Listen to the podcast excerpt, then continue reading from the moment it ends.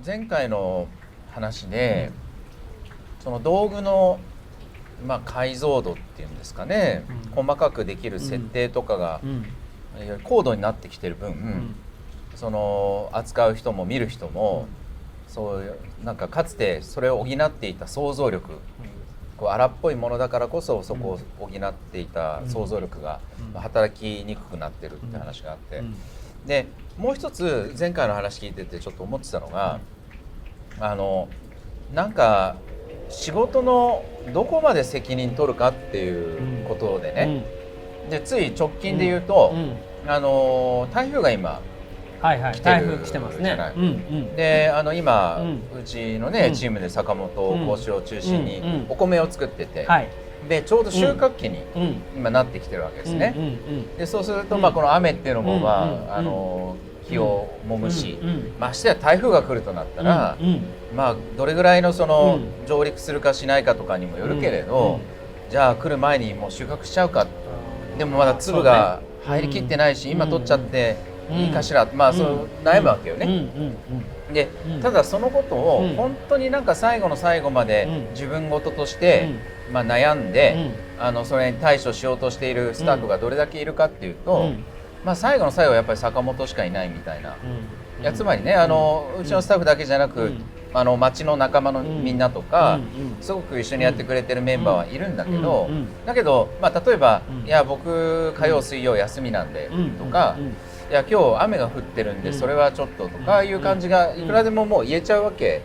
よね。でむしろそっちの枠が先にあるからいやそれはもう休みだろうが雨が降ろうがまあ明日台風なんだったら今日やるしかないじゃんっていうことが仕事ってあるわけよね。でもそういうことをなんかそこまで自分の守備範囲と思わない人が多いっていうかなんかこう綺麗にこうね切り分けられて計画された、まあ、この部分を あの、あなたはやってくださいっていうことを担うことに慣れちゃっている分、なんか全体を自分事として担うっていうことをできない人が多いなって、まあ、前回の話聞きながらそういうこともちょっと思ってたんですけどね、うん、なんかやっぱり諸悪の根源は時間泥棒だと思うのね。時間泥棒桃の桃、うん、やっぱり時間っていうものの概念でそれを時間はお金なんだ、うん、タイムイズマネー、うん、お金と時間は同等のものなんだっていう概念が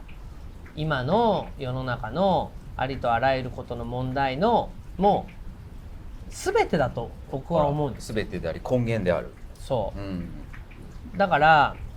その、まあ、それもそうでしょ。だからお金だ、うん、お金と時間っていうのがあれだから、うんまあ、会社が、うん、あのあって、うん会社を休んでまで、まあ、その台風の、まあ、お米に付き合いませんよっていうようなこととかもね、うんうん、時給出ないんでとかね、うんまあ、そういうスタッフがいるわけではないけど、まあ、まあ考え方としてね月曜日から金曜日までは別な仕事やって土日 で, で手伝えることがあれば手伝いますよっていう考え方じゃない、うんうん、でもそれはさ子育てにも言えることでしょ、うん、子育てとお米って一緒だから、うん自然のものっていうのはいつ何時何が起きるかわからない。そうだねこっちの都合を待ってくれないね待ってくれない、うん、でもそのそれすらも今は全部コントロールしようってことになってるわけだよね、うん、で僕はこれ何度も言うけど、うん、それによって一番犠牲を被ってるのは子供なんだっていう自覚を大人が持てっていうことなのね。あ大人はいいですよ別に、うん、でもあなたのご都合主義がね、うんうん、例えば土日しか休みがないと、うん、だから土日に目いっぱい月曜日から金曜日分の子供が寂しかった分を穴埋めしようとか、うんうん、いうことも例えば子供がさ水曜日にものすごい高熱出したのに、うん、変な話それはほったらかしにしといて、うん、解熱剤飲ませて、うん、土日にあー水曜日大変だったねって言っても子供はその時に助けてくれなかったっていうことはずっと心に残るわけよ、うん、そういうようなことがね、もちろんじゃあどうしたらいいんですかってまたすぐ言うからね、うん、そういう人はどうしたらいいんですかどうしようもないよそれはあなたはそういう考え方なんだから、うん、それそれでようござんすけど、うん、子供っ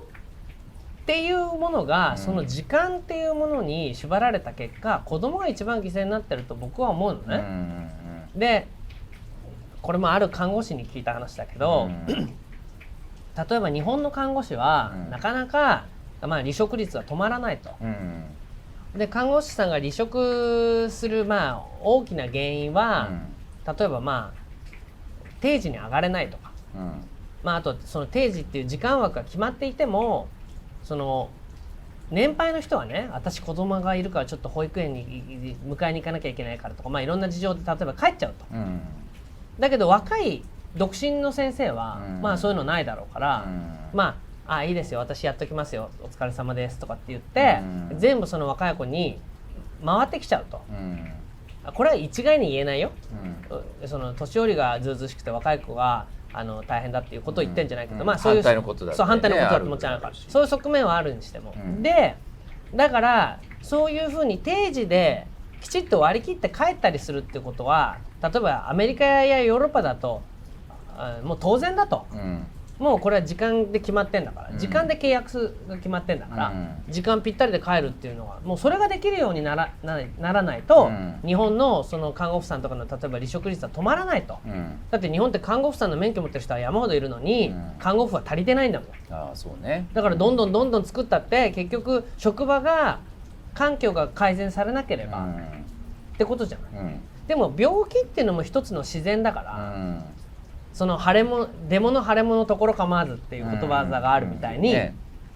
なんかその看護婦さんのシフトに合わせて具合悪くなったり寝てたり治ってくれたりしないもんね。っていうことにはならないわけじゃない、うん、だからその、まあ、今の看護学校では、うん、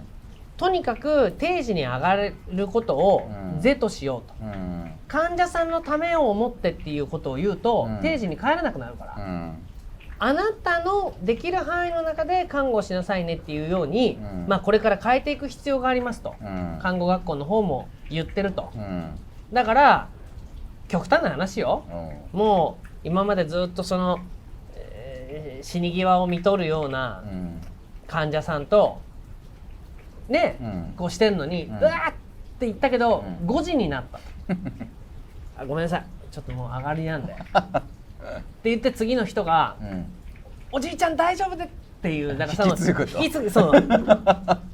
気持ちも含めて引き継ぐようじゃないとね、うんうん、っていうぐらい、うんまあ、それは極端だしそれぞれの現場でそんな風にうまくねそんな風に割り切ってやってる人ばっかりだとは思わないけれど、うん、うちのお店だってそうなのよ、うん、あの例えば名前は言いませんけど大手レストラン、うんえー、東大の社長が東大出た社長がやってる大きな、うんえー、レストランがあるんですよ。あるんでしたっけ、うん、有名なチェーン店ですよ。名前言いませんけど、はいはい、その人の本を読むとね、うん、とにかくスタッフはいつも大変だ大変だ今日の売り上げ今日お店って本当大変だったと聞くと、うん、だからちょっとどうしても人足んないなって言うと、うん、でそれを実際にこう分析してみると、うん、全然足りてると、うん、で足りてそのでもその何人事担当は足りてないと思うから補充すると、うん、そうするとまあその経費がかかって、うん、逆にその子たちの給料が上がらないと、うん、だから大変だ大変だっていうのを聞かないっていうことがむしろその子たちのためにとっても大事なんだっていうことが書いてあるわけ、うん、で、まあ、例えばそれを具体的に言うともうラストオーダー直前に、うん、その大量のオーダーが入ったら受けられないって断れと、うんもうできません、うん、じゃないと私たち定時に帰れない、うん、そのぐらい言ってえーってい う, いうような客なら来なくていいと、うん、あくまで自分たちのシフトの範囲内でできることをやりなさいそれが私たちの経営方針なんだって書いてあるわけ、うんまあ、実際すごい売り上げだしそこの求人見ると、うん、もう絶対定時に上がれます、うんうん、まあ給料上がりもう給料もねこうなってきますってなってるわけよ、うんところがさやっぱりまあ僕なんかにしても、うん、まあいいんじゃないまあまあラストオーダー終わったけど、うん、入れますかってね来たらさ、うん、別にその子ってお金が欲しいって意味じゃなくて、うん、いいよいいよ通しちゃったな、うん、って言うじゃない、うん、雨の中来てくれたしとかねそう、うん、なんてうちの子たちもやってると思うのよ、うん、そしたらさえー、はーなんて言って最初はこんななんかこう、うんあ、すいませんって顔して入ってくるけど、うん、入ったらさあーちょっとなんか忙しかったけどさどう最近なんて言ってすいませんラストオーダーはああじゃあどうする、じゃあケーキセット、はい、あのさってなって、すいませんもうじゅういちじの閉店なんですけど、あ、そう、うん、はいはーいはい、あのさってなったらさ、まあいいか片付けやっておけばいいかってなって言ってるうちにもうどんどんどんどん押しちゃって、その子たちが帰ってからもう全部整理したらもう終電、ま、間際だってことっていっぱいあって今までいっぱいあるよね、うんうん、だから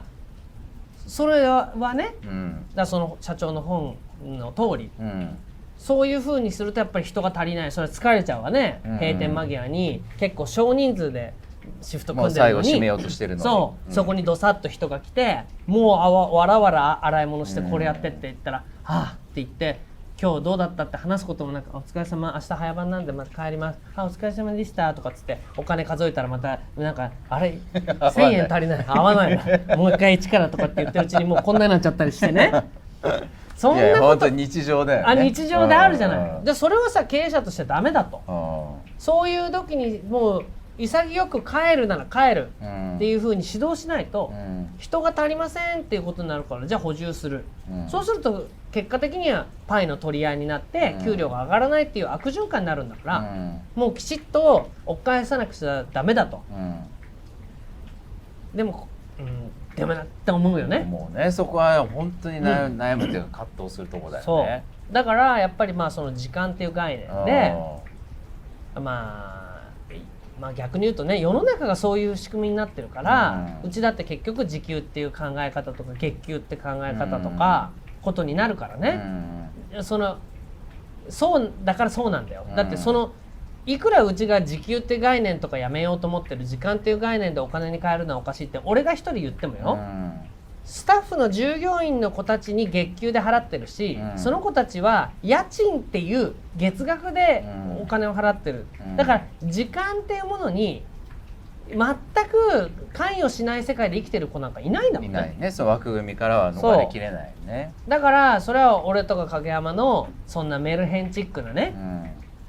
うん、もう何が桃じゃいボケっていう